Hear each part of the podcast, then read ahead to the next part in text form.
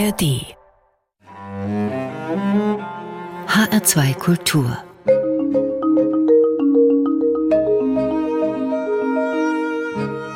Doppelkopf Gast im Doppelkopf ist Martin Walser. Mein Name ist Ruthard Stäblein. Herr Walser, je älter man wird, desto näher rückt die Kindheit, heißt es. Sie haben bereits einmal in einem Roman eine Kindheit äh, beschrieben, die in mancher Hinsicht ihrer sicherlich ähnlich ist, mit der Figur Johann und dem Titel Ein springender Brunnen. Dennoch die Frage, welches Bild aus der Kindheit ist bei Ihnen haften geblieben? Naja, das ist nicht ein Bild, das ist äh, eine Landschaft, eine Zeit und das ist natürlich vor allem meine Mutter und mein Vater. Das ist klar, wie bei jedem Menschen hat nichts auf mich einen solchen Eindruck gemacht wie meine Mutter, die unser Geschäft geführt hat und mein Vater, der ein sehr unglücklicher Geschäftsmann war. Diesen Widerspruch zwischen den beiden, den habe ich als Kind auch erlebt. Wenn man die Biografie von Johann liest in Ein springender Brunnen, aber auch in persönlichen Äußerungen, kommt immer wieder ein Ausdruck vor, der alemannisch ist und eine Urangst vielleicht ausdrückt, gegantet werden. Vergantet. Ja gut, das war das große Gespenst der Zeit damals. Und wenn man das im Dorf an einem anderen Haus an einer anderen Familie erlebt hat. Und so war das in Wasserburg. Da war ein Geschäft, in dem man fast alles kaufen konnte, außer Lebensmittel und Fleisch und so. Und die waren bankrott. Und dann habe ich halt erlebt, wie man in diesem Laden umeinander gehen konnte und alles, was da herumlag, sozusagen für fast nichts kaufen konnte. Und das blieb als Drohung auch in mir. Das musste verhindert werden, dass wir auch bankrott gingen. Und das hat meine Mutter verhindert. Und das ist das große Erlebnis meiner Kindheit. Rührt daher auch Ihr Pragmatismus, dass man eben unabhängig bleiben muss. Sie haben dann angefangen zu studieren, in, erst in Regensburg, dann in Tübingen und schon sehr früh angefangen zu arbeiten, und zwar beim Süddeutschen Rundfunk, weil sie eben auch Geld verdienen mussten und Angst hatten, Schulden zu machen, oder? Ja, dann kam die sogenannte Währungsreform, dann hatten wir alle kein Geld mehr. Ich war schon in Tübingen Student und hatte das Glück, dann im Jahr 49, das war ein sogenanntes Goethe-Jahr, da haben wir in der Studentenbühne Tübingen ein Goethe-Kabarett gemacht. Das hat einer vom Süddeutschen Rundfunk angeschaut und der ist nachher zu mir hergekommen und hat gesagt, Sie könnten in den Semesterferien auch bei uns in Stuttgart im Radio arbeiten. Und weil ich da als Kabarettist aufgetreten bin, hat er gesagt, in der Unterhaltungsabteilung. Also kam ich, bin ich natürlich mit größter Freude in den Ferien sofort nach Stuttgart mit einem anderen Kommilitonen, bei dem habe ich gewohnt in Stuttgart. Und dann war ich in der Unterhaltungsabteilung. Dann wurde ich zuständig gemacht. Das wurde einem so einfach zugeteilt. Es gab eine Sendung, die hieß Klingende Wochenpost. Und dabei gab es eine Melodie. Und da musste man sechs Zeiler drauf machen, Text. Und man kriegte pro Strophe 20 Mark. Also für sechs Zeilen 20 Mark, das war märchenhaft. Und dann habe ich halt da geschrieben, geschrieben, geschrieben. Und gleichzeitig wurde mir in der klingenden Wochenpost übertragen, die Nörgelecke der Hausfrau. Das war eine auch eingeführte Serie. Zwei schwäbische Hausfrauen nörgeln über alles Mögliche. Da war das Neue für mich, dass ich im schwäbischen Dialekt schreiben musste. Den hatte ich mir sehr schnell angewöhnt. Der ist ja nicht ganz verschieden vom Alemannischen. Also hatte ich zwei Sachen zu tun. Die Couplets und die Nörgelecke der Hausfrau. Und damit war ich wohlgestellt. Sie sind aber auch unterwegs gewesen als Reporter. Ich musste natürlich auch alle neuen Brückeneinweihungen und so weiter machen, aber hauptsächlich war ich zuständig für kulturelle Ereignisse. Und was ist Ihnen geblieben von dieser Zeit als Reporter? Was haben Sie mitgenommen für Ihre Art und Weise des Schreibens?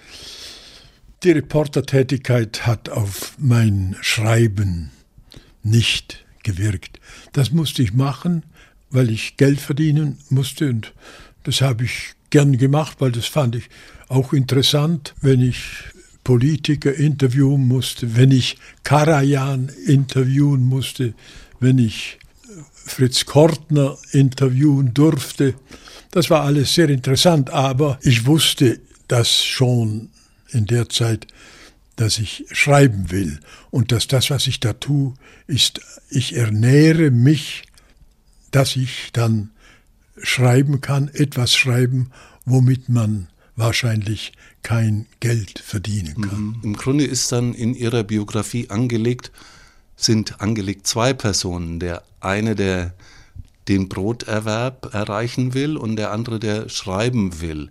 Das spiegelt ja. sich in vielen ihrer Figuren eigentlich wieder, diese Zweiteilung, auf der einen Seite der Freiheitsdrang, diese Rückzugsmöglichkeit und auf der anderen Seite der Pragmatismus. Also wenn ich daran denke an ein fliehendes Pferd, Buch und Halm oder Finks Krieg oder Tod eines Kritikers, da ist immer ein fast Mystiker und ein Literaturagent, in zwei Personen aufgeteilt?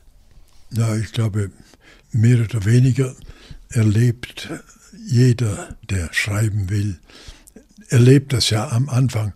Ich habe bis zum Jahr 78 oder 79, also bis zum fliehenden Pferd, habe ich geschrieben und geschrieben, Romane und Erzählungen und alles Mögliche. Und erst leben konnte ich davon, wirklich leben gut leben konnte ich ab 79. Allerdings muss ich sagen, ich hatte schon vorher auch eine sehr gute Einkommensquelle. Das war das Theater.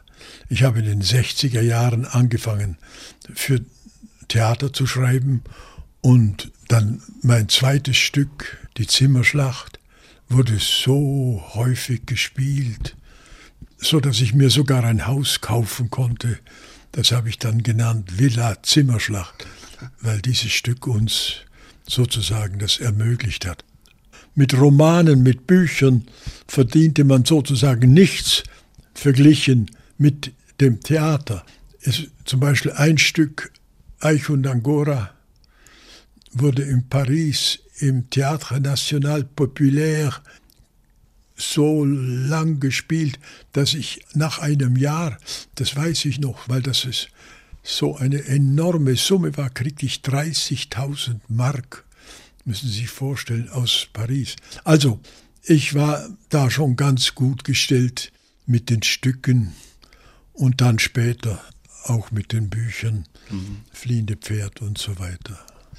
Was Sie als Schriftsteller von Anfang an auszeichnet, und vielleicht ist das auch ein Mitprodukt dieser Radiotätigkeit, ist, dass Sie sich um Schicksale einfacher Menschen kümmern. Sie äh, sind angetreten 1955, als Thomas Mann, der Repräsentant des Großbürgertums, abgetreten ist und Sie haben mit Ehen in Philipsburg und dann vor allem mit der Anselm Christlein Trilogie eigentlich äh, Menschen geschildert, die eher aus dem Kleinbürgertum kommen. Naja, aber ich habe auch als, das muss ich sagen, als ich Reporter war, da habe ich dem Abteilungsleiter vorgeschlagen, eine Sendereihe, die nannte ich Schicksale in dieser Zeit im Radio, weil damals waren sehr viele Menschen noch nicht angekommen, wo sie hinkommen wollten. Da gab es auch Flüchtlinge und Flüchtlinge aus der ehemaligen Sudetenlandschaft. Und da hatte ich genug zu tun.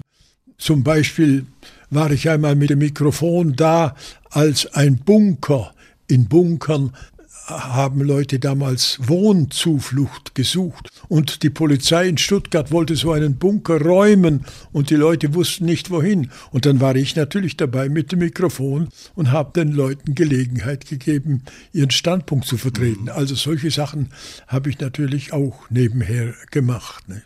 Und um auf diese Anselm äh, Christlein äh, Trilogie zurückzukommen, da ist ja ein Vertreter, der dann auch in der Werbung arbeitet und dann Autor wird. Also ja. Sie haben Berufe genommen, die damals in den 50er, 60er Jahren auch äh, neue Berufe waren, wie in der Werbebranche tätig sein, aber dadurch auch ein ganz neues Publikum gefunden und neue Charaktere erschaffen müssen. Dass ich dann in meinem sozusagen ersten groß angelegten Roman in Halbzeit, dass dieser Anselm Christlein ein Vertreter wird. Der Vertreter, der Reisende, der Handlungsreisende, das war sozusagen die Urgestalt des Kapitalismus, des Verkaufs. Und es, das ist kein besonders origineller Einfall. Es war für mich ganz selbstverständlich, dass ich jemanden haben will, der in diesem Wirtschaftswunderkampf versucht, sich auch ein bisschen durchzusetzen. Und deswegen habe ich ihn halt Vertreter werden lassen, und zwar für Heizungstechnik und so weiter. Das hatte ich schon sozusagen ein bisschen geerbt, weil mein Vater, der eben ein sehr unglücklicher Geschäftsmann war, der hat auch mit Vertretungen noch geglaubt, die Familie ein bisschen ernähren zu können.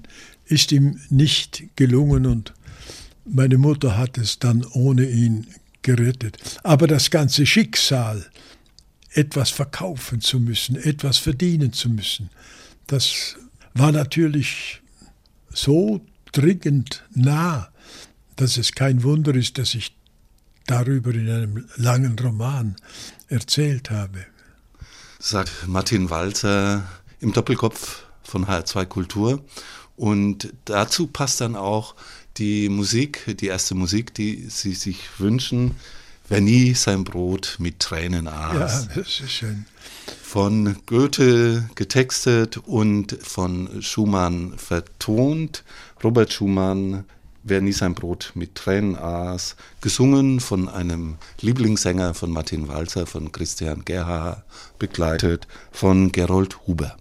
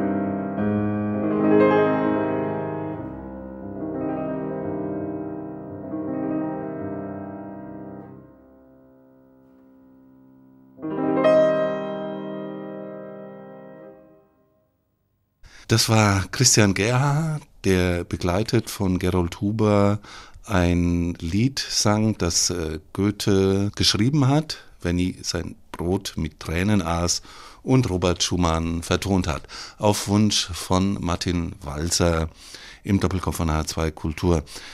Herr Walzer, Ihre Figur, Anselm, wird dann aber auch Werbefachmann.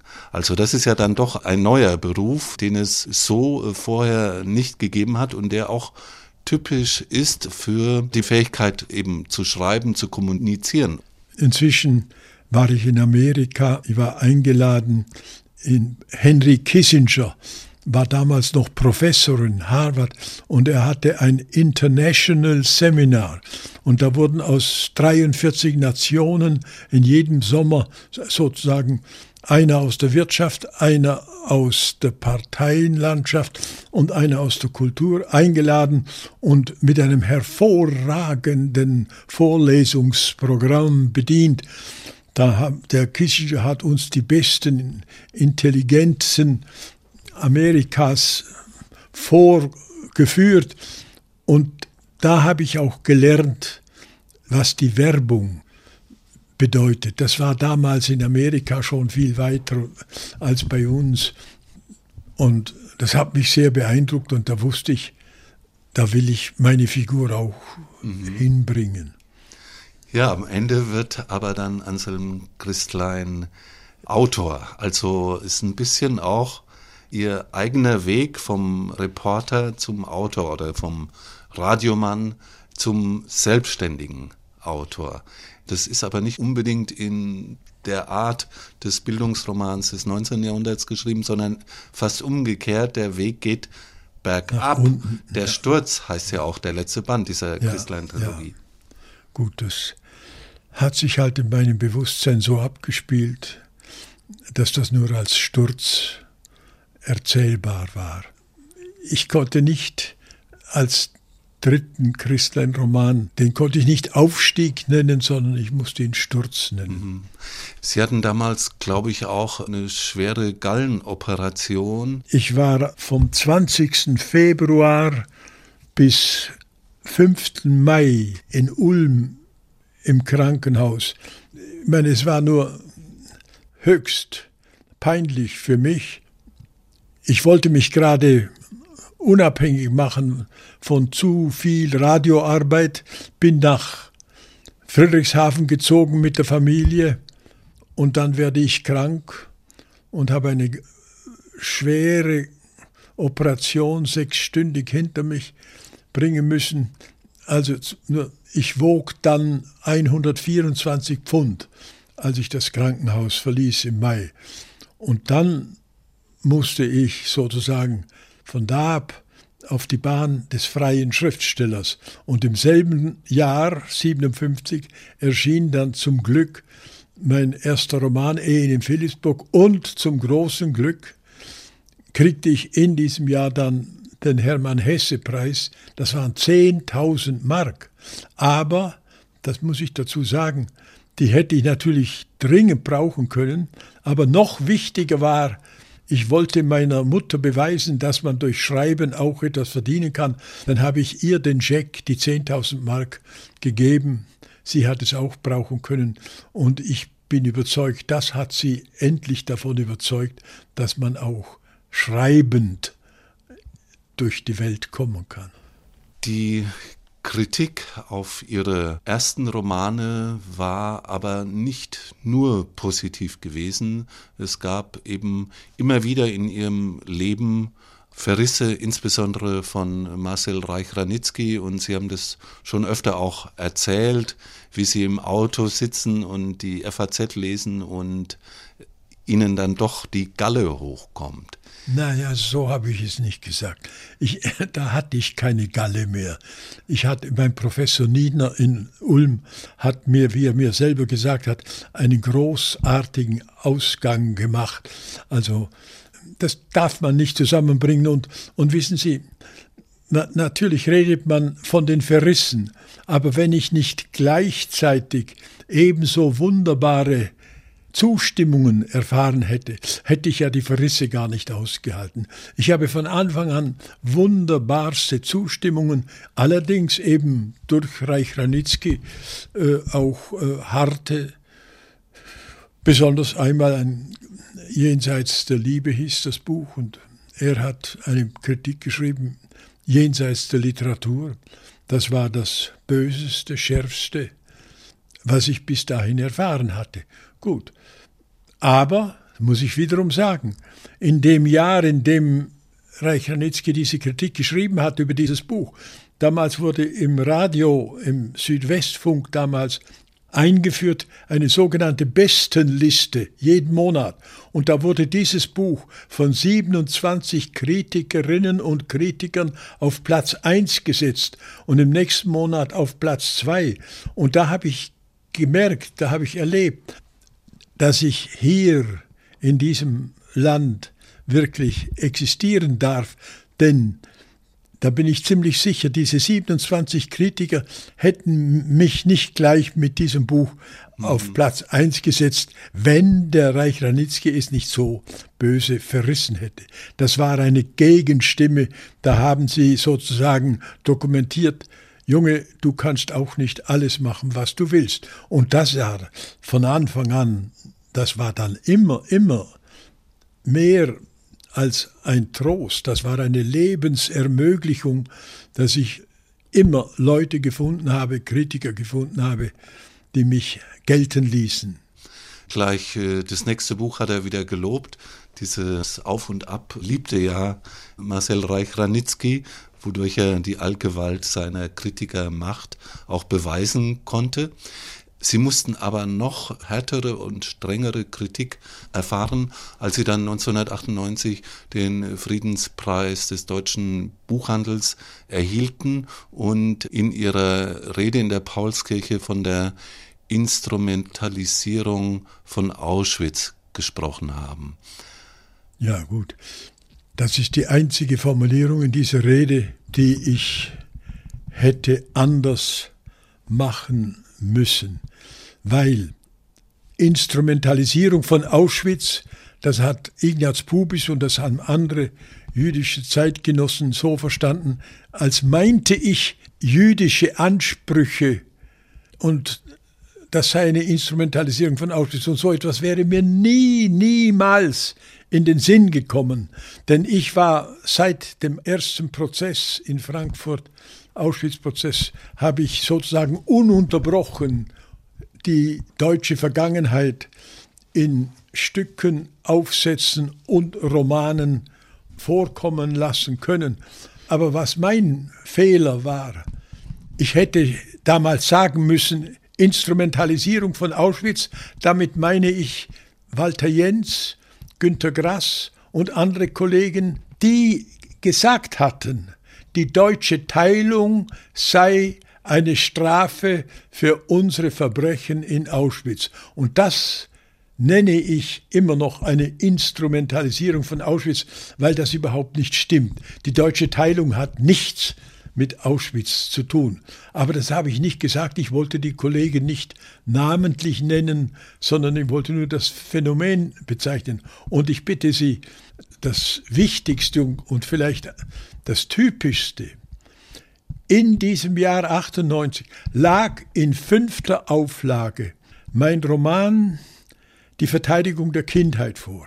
In diesem Roman kommt ein junger Mann aus Leipzig nach West-Berlin, studiert Jura, wird Anwalt und eine seiner ersten Tätigkeiten ist, er vertritt Ansprüche jüdischer Bürger gegenüber dem Bundesentschädigungsgesetz und er nennt dieses Gesetz eine Illusion. Aber mit seiner ganzen Leidenschaft kämpft er da für die Ansprüche der Juden. Und am Schluss dieses Kapitels heißt es zum Beispiel, am liebsten würde ich jetzt nach Haifa fliegen und auf dem Bett von Nelly Pergament sitzen, denn da fehlt wahrscheinlich ein Sohn.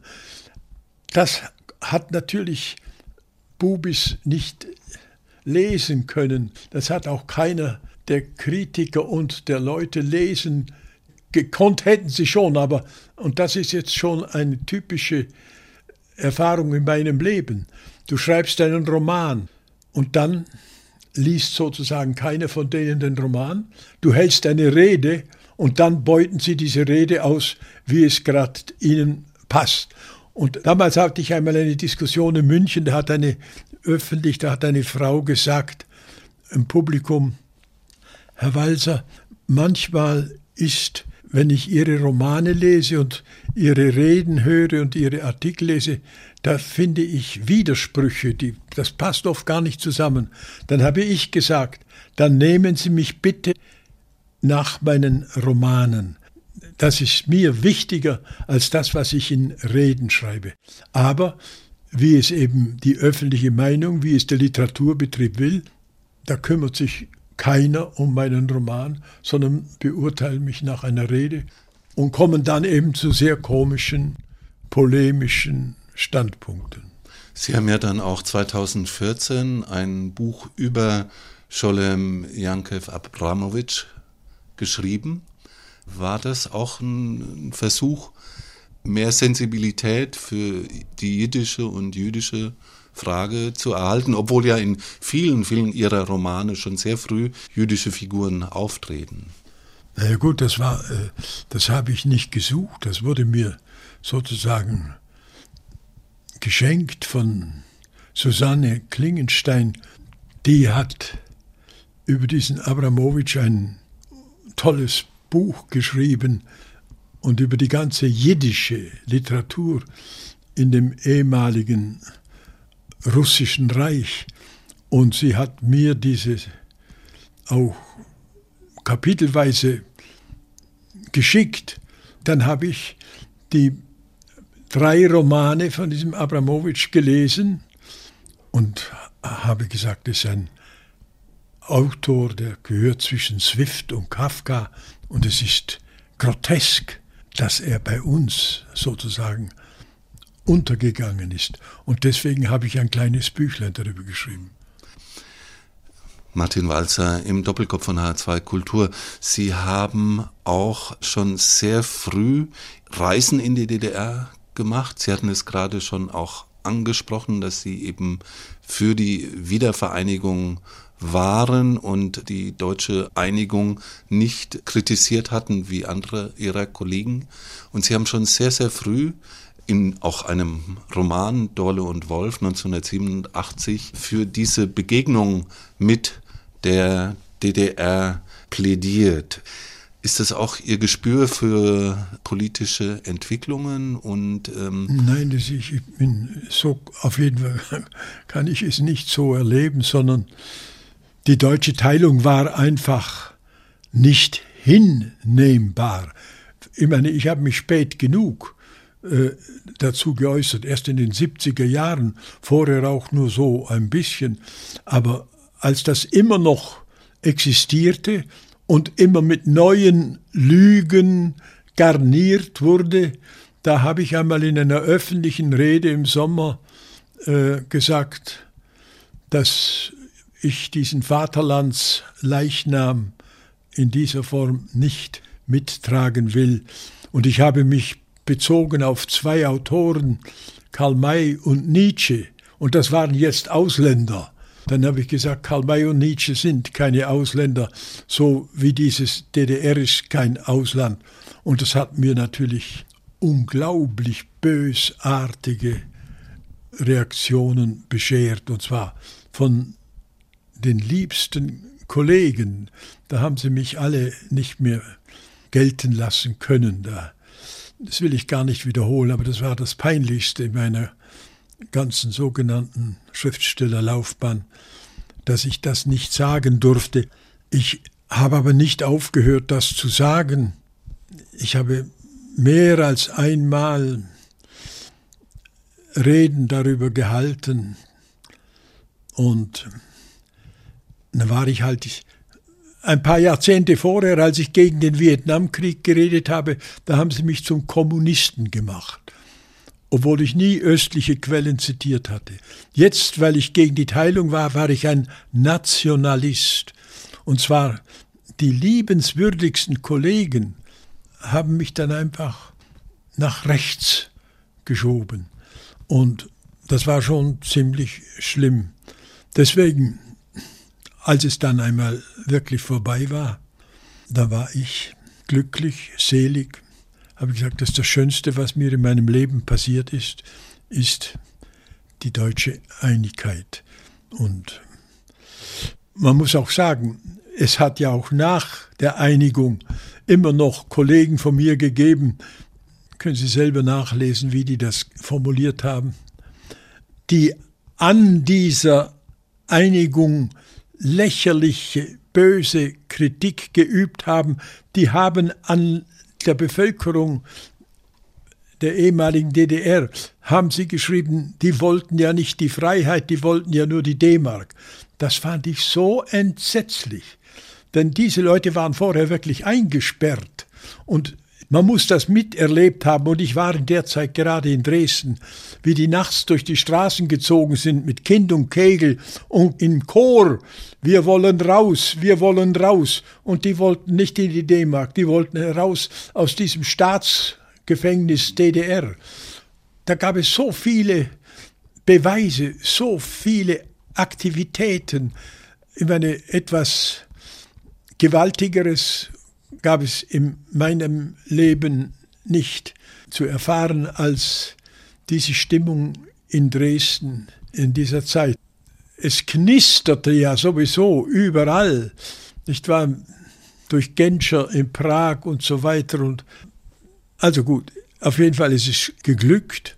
Und dieses Vierteljahrhundert seit der deutschen Einigung ist für Deutschland, soweit ich die Geschichte kenne das glücklichste Vierteljahrhundert seit eh und je. Es gibt auch heute wieder neue Probleme und so weiter und so weiter. Dafür sind wir ja auf der Welt. Aber wir waren noch nie so gut dran wie seitdem. Sagt äh, Martin Walzer. Mein Name ist Ruthard Stäblein im Doppelkopf für H2 Kultur. Und dazu passt vielleicht auch die zweite Musik, die Sie sich ausgewählt haben. Ein Komponist, den Sie über alles schätzen, Franz Schubert, und ein Interpret, den Sie auch sehr, sehr lieben, nämlich Christian Gerha. Der singt Lindenbaum von Franz Schubert, begleitet von Gerold Huber.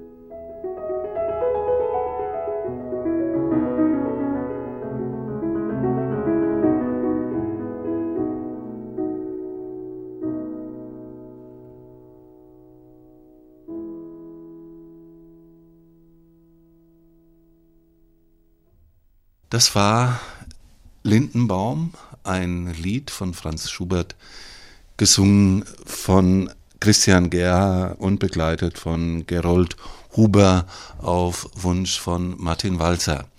Sie hatten aber immer schon auch ein Gespür für politisches Personal. Wenn ich an Ihren Roman denke, Finks Krieg, da beschreiben Sie eine Figur, die heute auch wieder eine große Rolle spielt, Sie karikieren diese Figur in der Person von Tronkenburg und das ist kein anderer als Gauland, der damals das. Äh, Wo, woher wissen Sie das? Ja, hat er selbst zugegeben im Spiegel, dass er sich wiedererkannt fühlt. Hat er zugegeben? Ja. Ha, schön.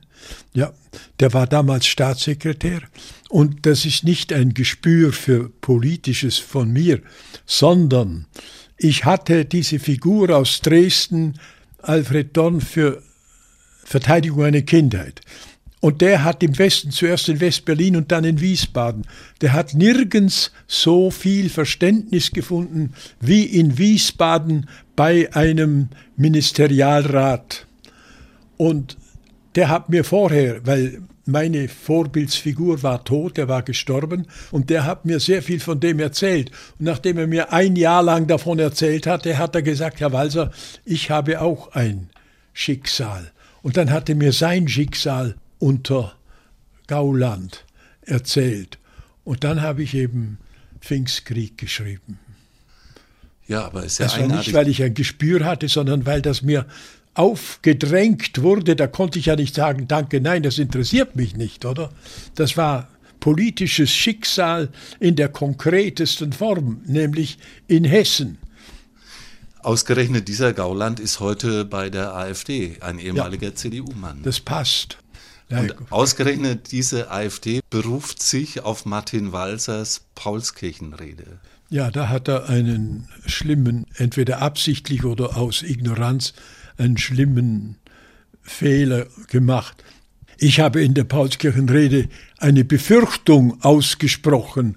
Damals war das Mahnmal in Berlin gedacht, geplant, projiziert und ich habe eine Befürchtung Ausdruck gegeben. Und er hat so getan, als hätte ich das gesagt, nachdem das Mahnmal schon da war. Ich habe, als das Mahnmal dann da war, habe ich mich widerrufen. Ich habe Peter Eisenmann, den Schöpfer dieses genialen Kunstwerks, getroffen in Berlin. Wir haben uns sehr gut verstanden. Ich habe mehr als einmal war ich im Mahnmal und habe es auf mich wirken lassen. Und, natürlich, und der Herr Gauland konnte das brauchen, aber die können offenbar alles brauchen, was sie wollen. Ja, also Martin Walzer wurde des Nationalismus bezichtigt und in ihrem Roman Stadt etwas oder Der letzte Rang schildern sie eine Figur, die eigentlich mit solchen Bezichtigungen aufräumen will und am Ende äh, alle Fallensteller, Untersteller, Verdächtiger umarmen will. Also diese Figur sind sie natürlich nicht selbst, aber es sind bestimmte Gefühle vielleicht, die sie auch bewegen oder Stimmungen, die sie anregen. Also die Person wird natürlich eine Selbstständige, die schreibt. Und ähm, am Ende möchte ich Sie doch fragen, am Ende unseres Gesprächs, Herr Walzer, sind Sie selbst auch etwas altersweise geworden wie diese Figur im Roman. Kann man das sagen, dass Sie jetzt im Rückblick auf Ihr Leben so viel Altersweisheit gefunden haben, vielleicht in dem Sinne, wie Sie auch Hölderlin in Tübingen gelesen äh, haben, dass man eben zum Hymnischen vorstößt, zum Ja sagen? Also, ich schenke Ihnen dieses Wort Altersweisheit. Beides Alter ja, aber Weisheit, damit habe ich nichts zu tun. Dieses Buch statt etwas oder der letzte Rang hat sich von selbst geschrieben. Ich habe so viele belletristisch gestimmte und handelnde Romane geschrieben. Und jetzt habe ich einmal alles belletristisch einfach weggelassen und habe nur noch die Sachen selbst empfunden und zur Sprache gebracht. Und daraus ist halt dieses Buch geworden. Da gibt es keine belletristische Handlung mehr und so weiter. Da gibt es nur noch wesentliche Sachen. Da geht es nur um die Existenz, ums große Ganze. Da will sich ein Bewusstsein befreien von allen Besitzansprüchen der Welt. Der will endlich nur noch er selber sein. Gut, und das habe ich erzählt und es kann natürlich jemand von außen sagen, ja, jetzt lässt er einmal alles Nebensächliche weg und redet nur von der Hauptsache. Aber es ist ein Bedürfnis. Es ist einfach ein Bedürfnis von allen möglichen Parteinamen, zu denen man sich auch veranlasst sah, einfach Abschied zu nehmen der will einfach nur noch er selber sein und nicht mehr Parteigänger für das und das und das und für diesen Ismus und für jenen Ismus. Er will er selber sein. Und das war wirklich eine Freude, das einfach alles aufzuschreiben. Mhm. Sie haben trotzdem gesagt, dass Sie jetzt schlagwortartig übergelaufen sind von der Erklärung zur Verklärung. Und Deswegen habe ich das mit ah, Hölderlin äh, ja, zitiert.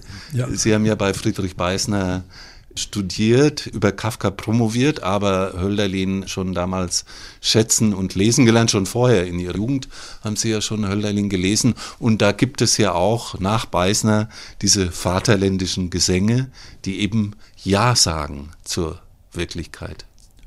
Ja, gut, also diese zwei Wörter, die Sie jetzt da zitieren, die finden ja nicht in dem Buch statt, wenn das Buch sozusagen auch die Atmosphäre dafür liefert. Aber ich bin einfach jetzt dann auch als Intellektueller, der das und das gefragt wird, habe ich halt gesagt, mein ganzes Leben lang habe ich auch einer Literatur gedient, die sich für die Erklärung der Welt hielt. Und ich habe gemerkt, dass die Literatur eine Verklärung ist. Und das hat sie mit, habe ich gesagt, das hat sie mit der Religion gemeinsam.